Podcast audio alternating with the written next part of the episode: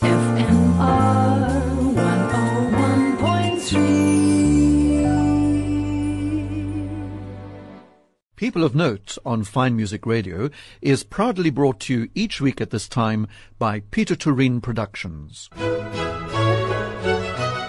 This is Rodney Trudgeon welcoming you to this week's edition of People of Note here on Fine Music Radio. I feel very proud to introduce you to my guest today, arguably one of the most famous, if not the most famous guest we've had on People of Note, and that is the internationally famous conductor Marin Alsop. And to many of us, conducting is a mysterious art. And Marin Alsop claims that the primary role of a conductor is to be the messenger of the composer, to bring the composer to life in a compelling way. And she's been described as an inspiring and powerful voice in the international music scene, a music director of vision and distinction who passionately believes that music has the power to change lives. And she's recognized across the world for her innovative approach to programming and for her deep commitment to education and to the development of audiences of all ages. And Marin is here in Cape Town to conduct a performance of Beethoven's Ninth Symphony. The third she's conducted in a week, having been in Johannesburg and in Durban with the newly established Mzansi National Philharmonic Orchestra. Marin, also a warm welcome here to Fine Music Radio. Thank you. It's a great pleasure to be here. And you know, when I said one of the most famous, we don't get famous people coming through this country. And certainly of all the conductors that are working at the moment, you're the only person I've met on the international scene to interview. So it's very special to have you here. Well, thank you. I'm, I'm happy to be here. And Marin, this whole thing that you're doing in South Africa, first of all, is it a first visit for you to our shores? This is the first time I've ever been to South Africa, and it's really fascinating and, and very inspiring. Have you been anywhere else in Africa? I went uh, once. We went on safari in Tanzania, Oh, yes. and that, that- was really typical- quite spectacular. Yeah. yeah. So when you heard and you got this invitation, did you think, wow, or did you think, oops, I wonder what this is going to be like? Well, probably all of those things. Um, but uh, I have to say that uh, it was Bongani Tembe who started speaking to me about this idea. And I had been uh, scheduled to come and conduct one of his orchestras, I think in Johannesburg. And then, of course, COVID came in. That's and, right.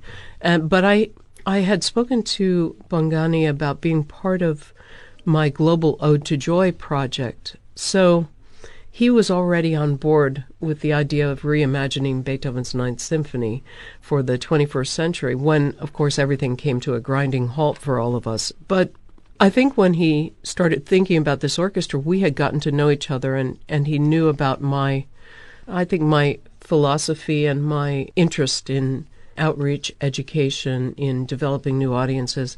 And so I think it was a natural partnership that he thought would work well. So he approached me Okay. about this project and I don't know, he's such a compelling human being He is. it's I hard to say no to him. I remember him from Durban, and I mean, it's a it's quite a thing to have done, creating a whole new orchestra. Isn't it spectacular? And of course, they, you know, it's not without without challenges or controversy because mm. every new project has has mm-hmm. hurdles that you have to overcome. But I think we see the fruits in this tour.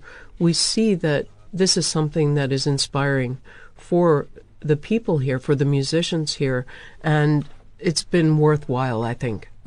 and you are doing on this tour a number of outreach projects, aren't you? We are. We have. I started. Uh, actually, I started my visit here by doing a conducting workshop for some young South African conductors, and then uh, we're doing a community concert in a beautiful church. Actually, it's fantastic. So we're trying to combine the performances with some different kind of access points for people. Mm-hmm. Have you been filled in on the history of our three major orchestras, the one in Natal, Johannesburg, and the one in Cape Town? Not really. Um, I'm happy for you to share. Oh no, because I'm just saying they we're quite proud of our orchestras. I almost wish you could hear the Cape Town Philharmonic because, and this is bias, of course, because I live here. Because we've got a splendid orchestra, and as so often happens, it depends on the conductor, doesn't it? How the orchestra rises to Sometimes. the performance. Sometimes, but I, I have to say that I, I've met many wonderful musicians who have who have spent time in the Cape Town Orchestra and have really uh, really speak very very highly of it. And What's quite beautiful is several of the Cape Town musicians have come to our rehearsals just to, you know, to show their support. hmm And the orchestra also does, I have to say proudly, a lot of outreach. They're quite a busy orchestra because they do ballet and opera, but then they also do lots of outreach into the townships. You know that this is a very troubled country, of course, and now people are getting opportunities that they never had before.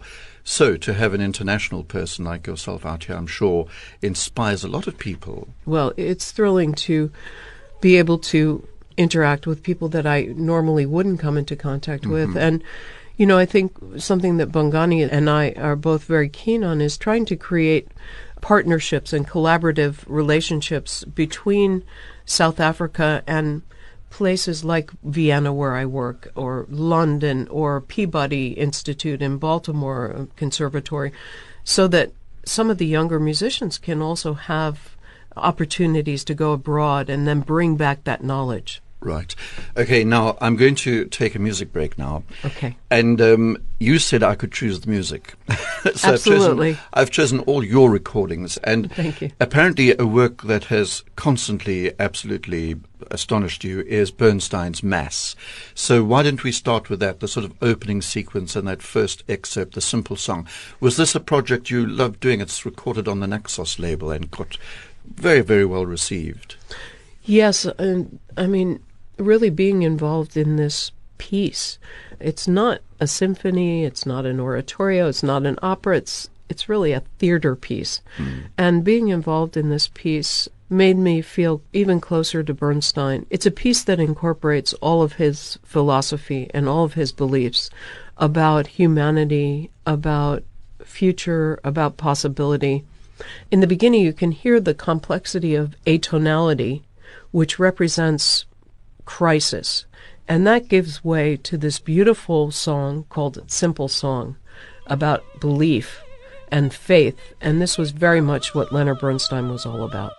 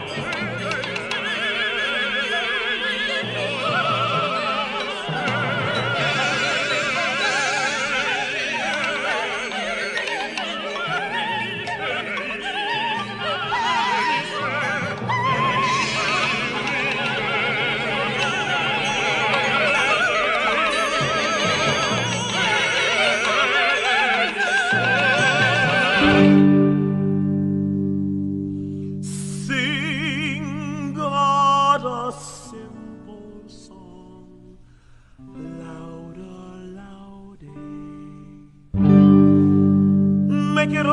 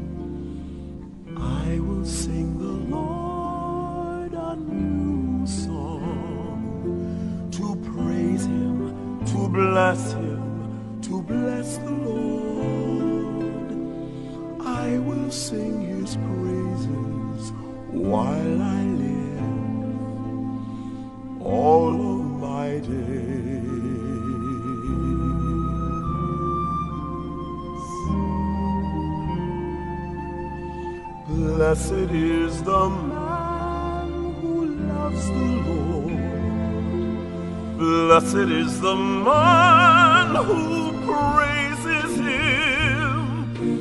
Louder, louder, louder, and walks in his ways. I will lift up my eyes to the hills from whence comes my help. I will lift up my voice to the Lord, singing louder, louder.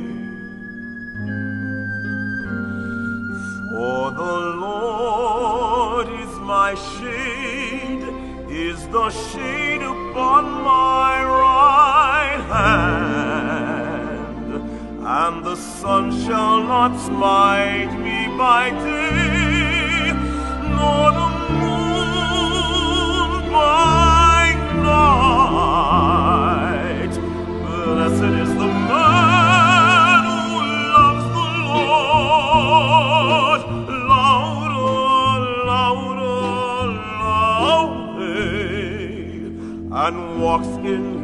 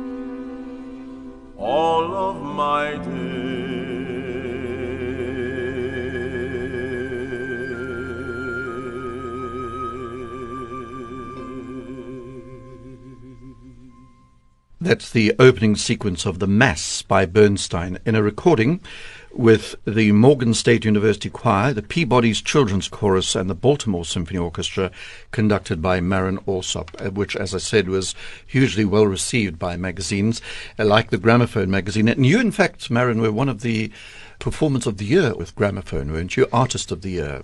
Oh yes, yeah, that was a, that was a lovely honor that they afforded me. So yeah. Marin Alsop is my guest here on People of Note this week on Fine Music Radio, having been in South Africa to conduct three performances of Beethoven 9 within a week, which I have to say, Marin, must have been, well, physically, let alone mentally and emotionally, quite a thing for you with that symphony. Well, I have to say, of course, the piece is an epic journey, but we had a performance in Durban that I don't think any one of us will ever forget because it was load shedding and we had prepared, you know, for a, a bit of a, a gap between when the lights went off and the generator kicked in. But suddenly the lights went off right before we started the concert, an hour early, and the generator didn't come back on. Oh, my goodness. so we we played most of Beethoven Ninth Symphony in the dark with the stand lights only, Mm-hmm. and uh, I think Beethoven must have been looking out for us because the lights came back on just before the finale, so the choir could sing. Oh, no, excellent. But it is, as you say, it's a massive work, isn't it? It's not something you can tackle lightly.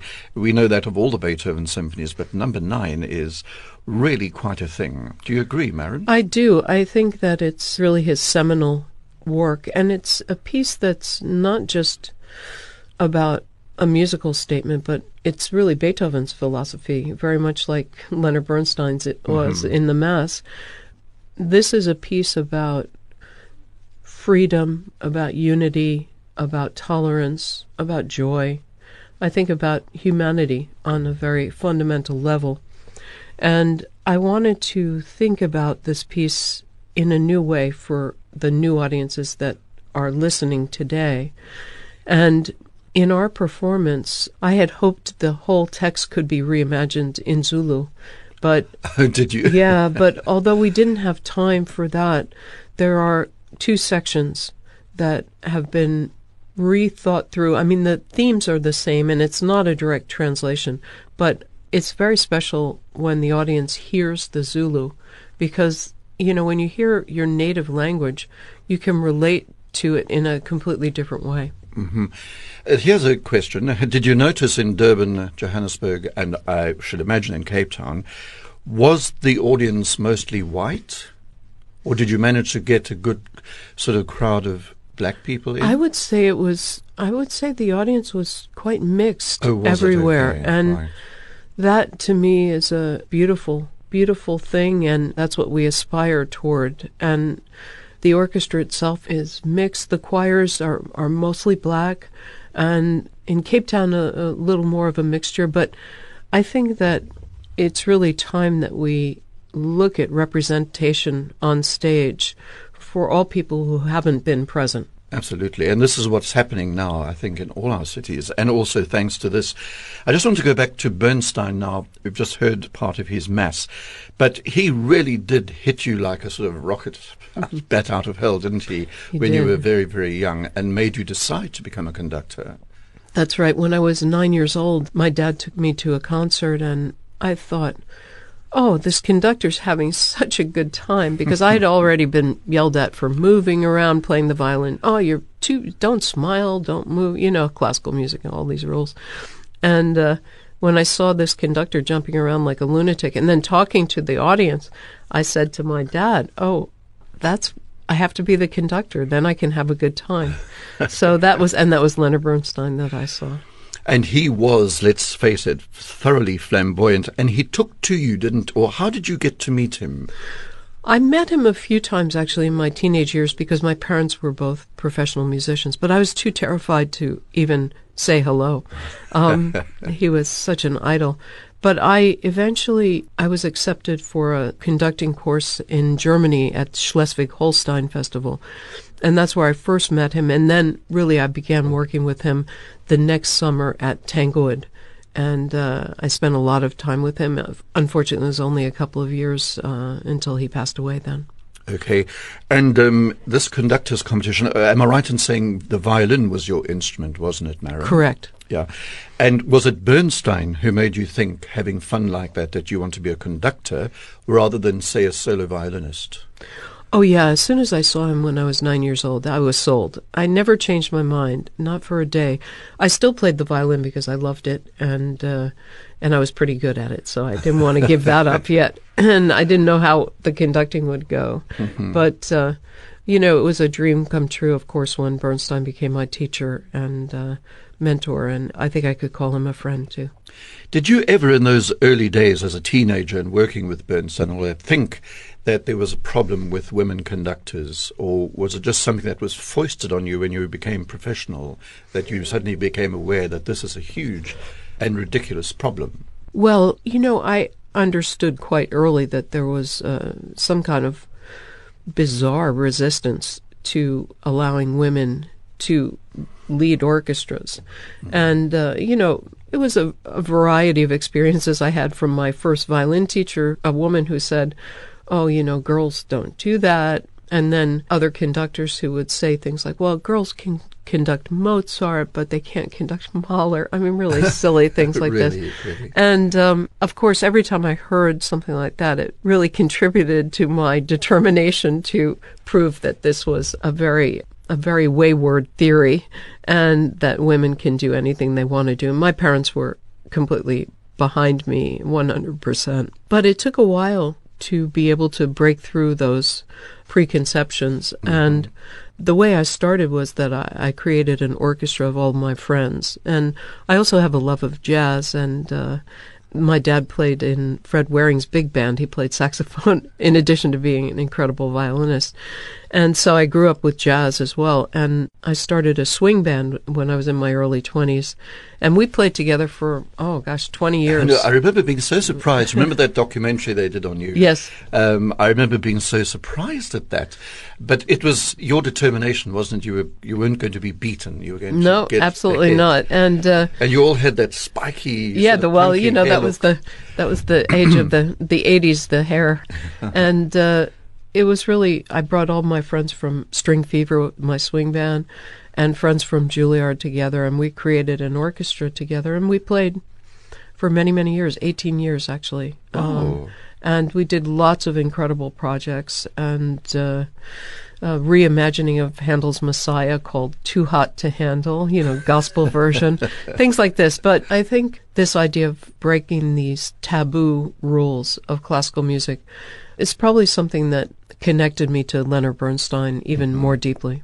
Absolutely. And who better than to assist you and encourage you in that?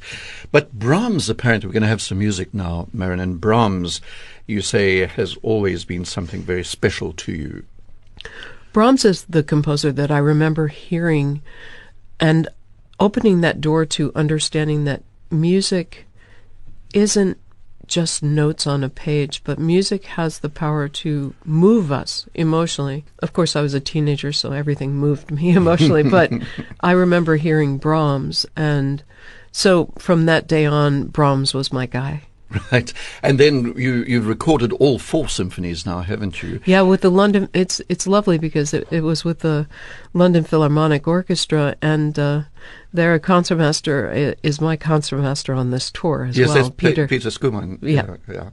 Look, It's difficult to choose what to play, but I Hmm. thought let's get, begin at the beginning. And why not hear part of the opening of the first symphony? Is that in order? Wonderful.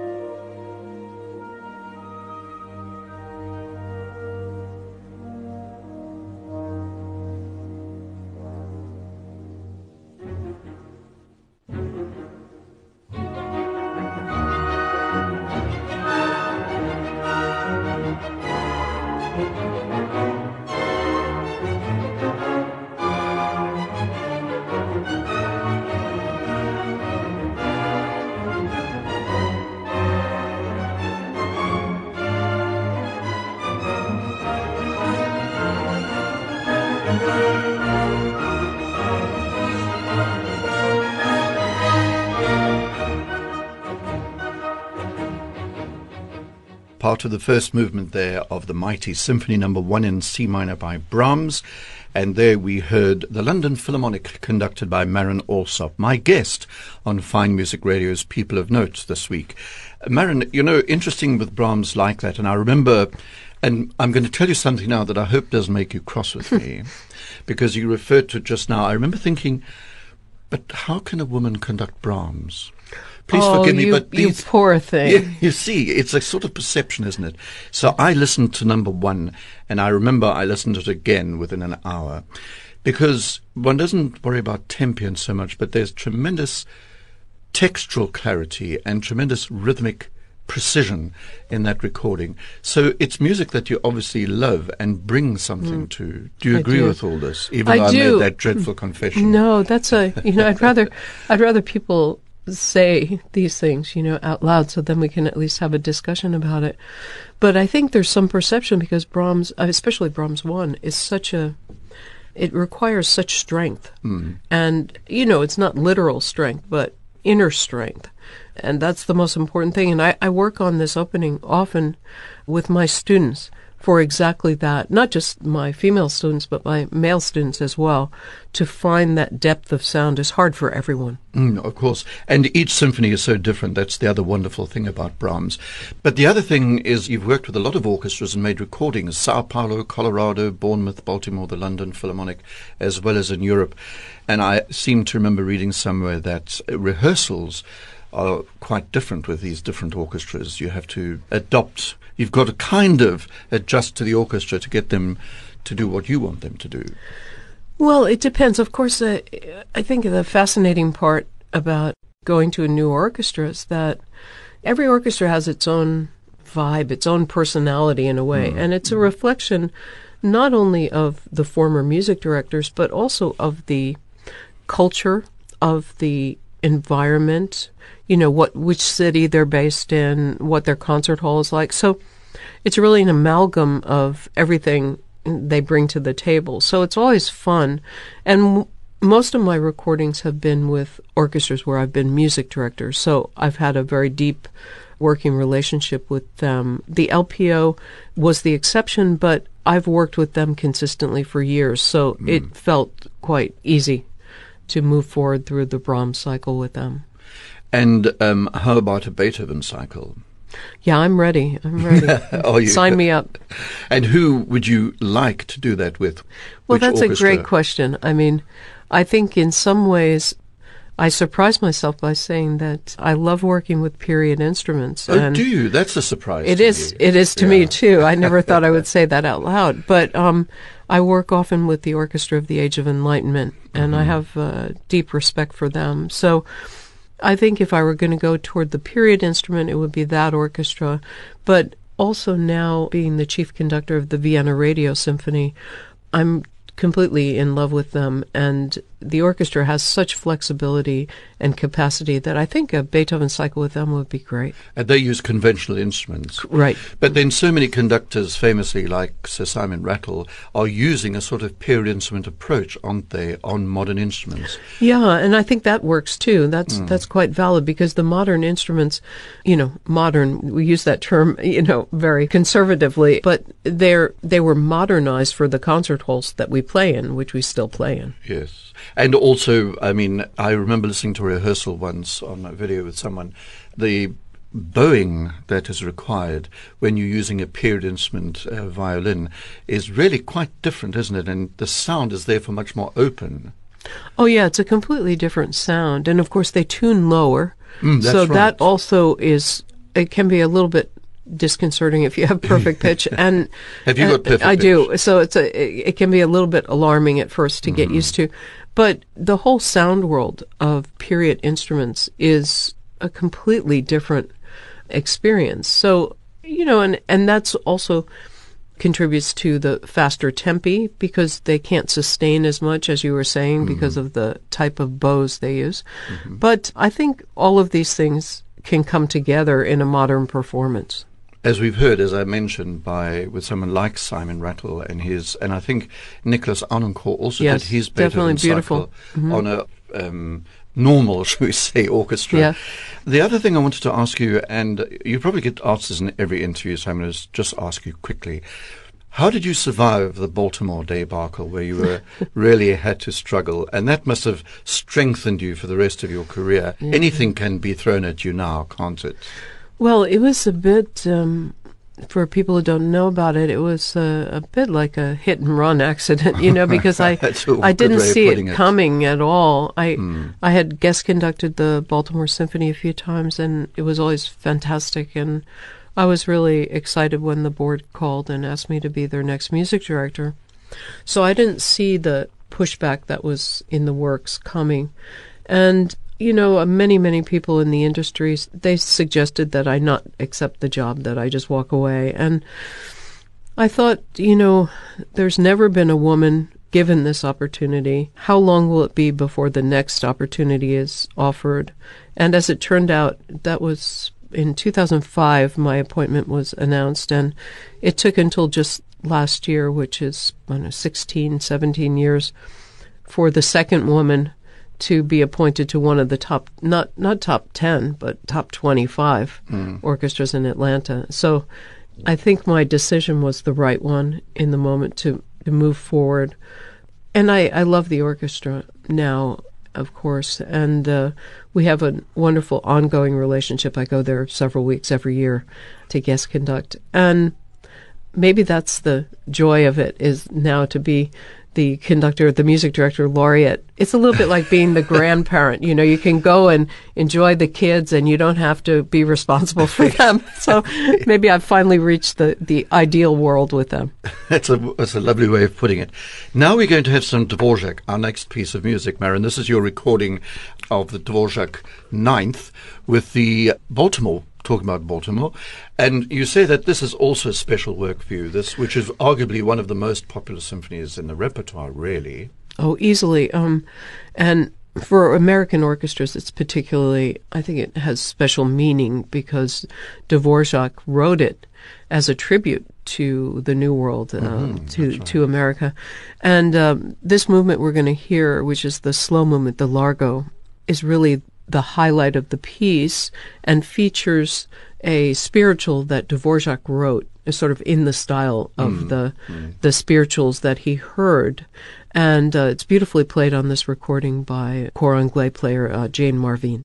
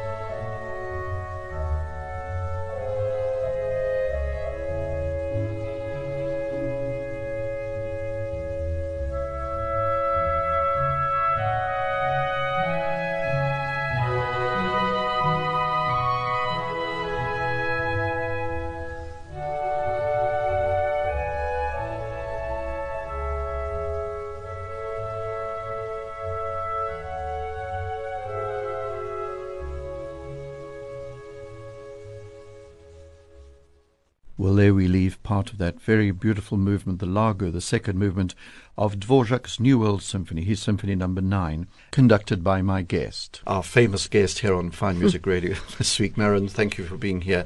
Um, I wanted to ask you now about your you you are very passionate on we spoke about it briefly at the beginning about outreach. Do you do that elsewhere in the world as well? Or only when you go to a, shall we say, poorer country? Oh no, I mean every I think every single country has opportunities for outreach because we live in such a disparate society now of mm, different strata, so. you know. So what's happened is that in order to study music and play an instrument, you need to have the financial resources to have private lessons, to own an instrument, and these can all be barriers to people who don't have that kind of economic wherewithal. In Baltimore, I also was struck by the lack of diversity on stage among the musicians. And in thinking about it, I thought, well, if we could get to some of these kids early enough to give them the opportunity to study music, to play instruments, what would happen?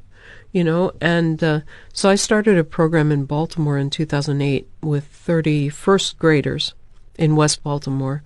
And uh, since then, it's grown to almost 2,000 kids now playing instruments. And some of those first kids, we call them the orchids, orchestra kids. orchids, um, some of the, term. Yeah, some of those first kids are now in um, university studying music education, mm-hmm. performance.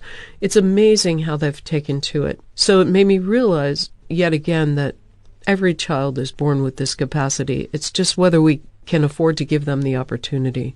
Mm-hmm. And so everywhere I go, I that's on my mind, and uh, I think it's more, thankfully, more on the minds of classical music institutions these days. Very much so. As we were said about our three orchestras here, which are doing, and now the Mzansi Orchestra as well, who are very active in these outreach things.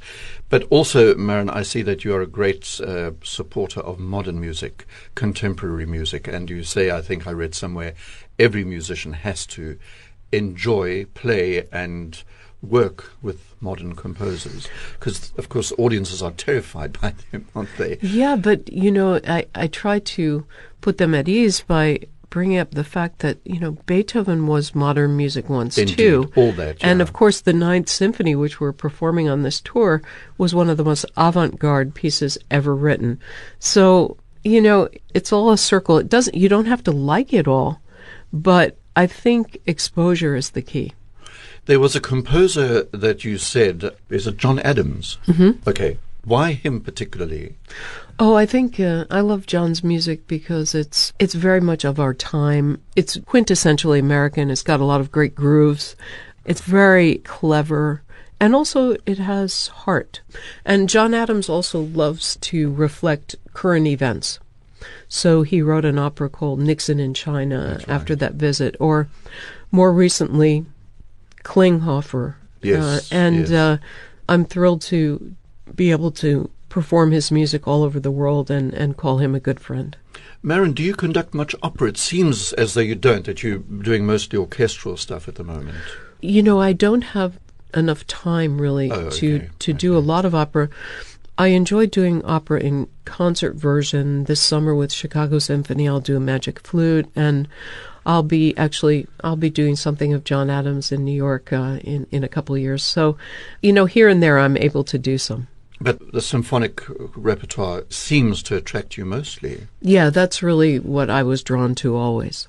Well, now we have a large orchestral sound with that rather magnificent Symphony Number Four, by Tchaikovsky, which you did with the Colorado Orchestra, didn't you? Yeah, and this is a special recording because uh, this was one of my very first music directorships. You know, where I was mm-hmm. able to put a stamp on on the orchestra, and Tchaikovsky feels feels very much like the measuring stick of an orchestra, doesn't it? Uh, Absolutely. You know, everybody I'm looks so forward to those pieces. Yeah. yeah. And you can rely on a full house as well, can't that, you? That's true, and that doesn't hurt. but, Marin, as people are listening, I just want to say we're going to hear some of the opening of the last movement. But with this particular symphony by Tchaikovsky, it seems to me the conductor has to be very careful not to make it a crash bang thing and play to the gallery. It is a really great symphony, isn't it?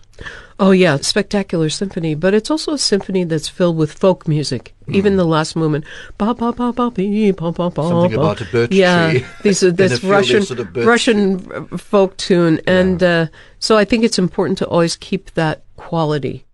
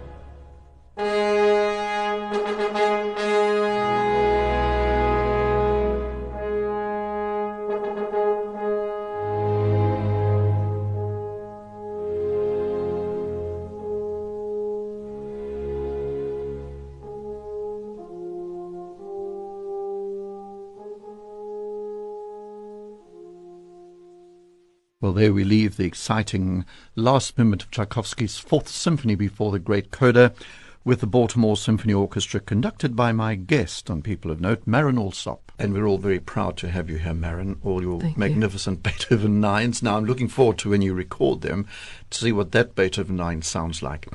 But um, what I wanted to ask you now is what is next on your schedule now? We approach Christmas and New Year, and then what's next? You mentioned Chicago and New York. Yeah, I'll be in Chicago the uh, first week of January, actually, and uh, then uh, I'll be with the New York Philharmonic in May, Mm-hmm. and in between in uh, Paris and with Vienna, and so it's a You're busy a it's big- a busy spring. Where is your home? Uh, you, you mentioned Vienna, but do you live in Vienna? Is that your home? No, our home is in Baltimore, so Oh, uh, it is in Baltimore. Um, right. Yeah, my family is wondering where where I am.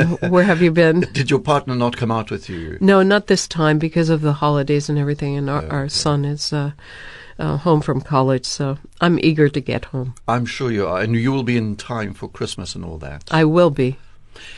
Marin, it's been a great joy to speak to you and to know that someone of your stature came out here to perform for us uh, with this new orchestra, the Mzansi uh, National Philharmonic. And I hope maybe you'll come back one day and conduct our orchestra in Cape Town. Oh, I look forward to it, definitely. see all the wonderful work that they do. And I know there's an element of controversy about this new orchestra, but that, as you said earlier, does happen, doesn't it, when something new comes about? It does, but um, I hope that this tour has really put that to rest, and that we can move forward united to to really achieve the goals we have. Good. Marin, I want to end with a, a curiosity, if you don't mind me calling it that. the Moons, a symphony by? Amanda Lee Falkenberg. Now tell me about this before we play a little excerpt. Well, this is a um, this is a piece conceived around the moons in our galaxy, and instead of the planets like Holst, and it's really an oratorio. It's for chorus, orchestra, and soloists, and I think Amanda has done a beautiful job of capturing the spirit of each moon, and she's done extensive research uh, into the science behind the moons. Oh, also that Oh well. yes, and Yeah. uh, really, um, I've met more interesting astronauts and um, it really astrophysicists through Amanda than uh, than you can imagine. But most importantly, it's wonderful music. So what shall we what shall we hear from it? We should hear the first moon. Definitely, always start with the first moon. I say that's my motto. Okay. Well, that's what's going to end our chat uh, with Marin Alsop, the first moon from the Moons. I can't get her name right. Amanda Lee Falkenberg. Amanda Lee Falkenberg. Marin, enjoy the rest of your stay, or you're going straight back after the concerts. I will. I'm going to head home just to you try to beat the weather so that I can be home for Christmas. Keep keep your fingers crossed for me. so that you can get through. Okay, but I hope you've enjoyed your stay in South Africa. Oh, very much. It's an absolutely beautiful country, and, uh, And the people are lovely. Thank Come you. I can't wait. Okay. Right, now let's listen to The Moons. My guest on People of Note this week, Marin Alsop.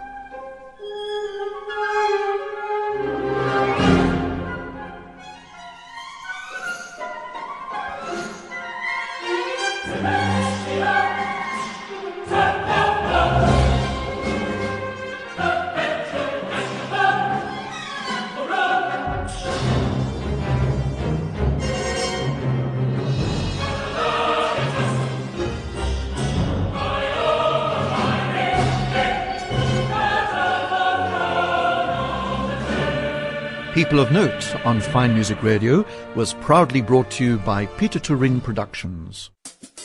FMR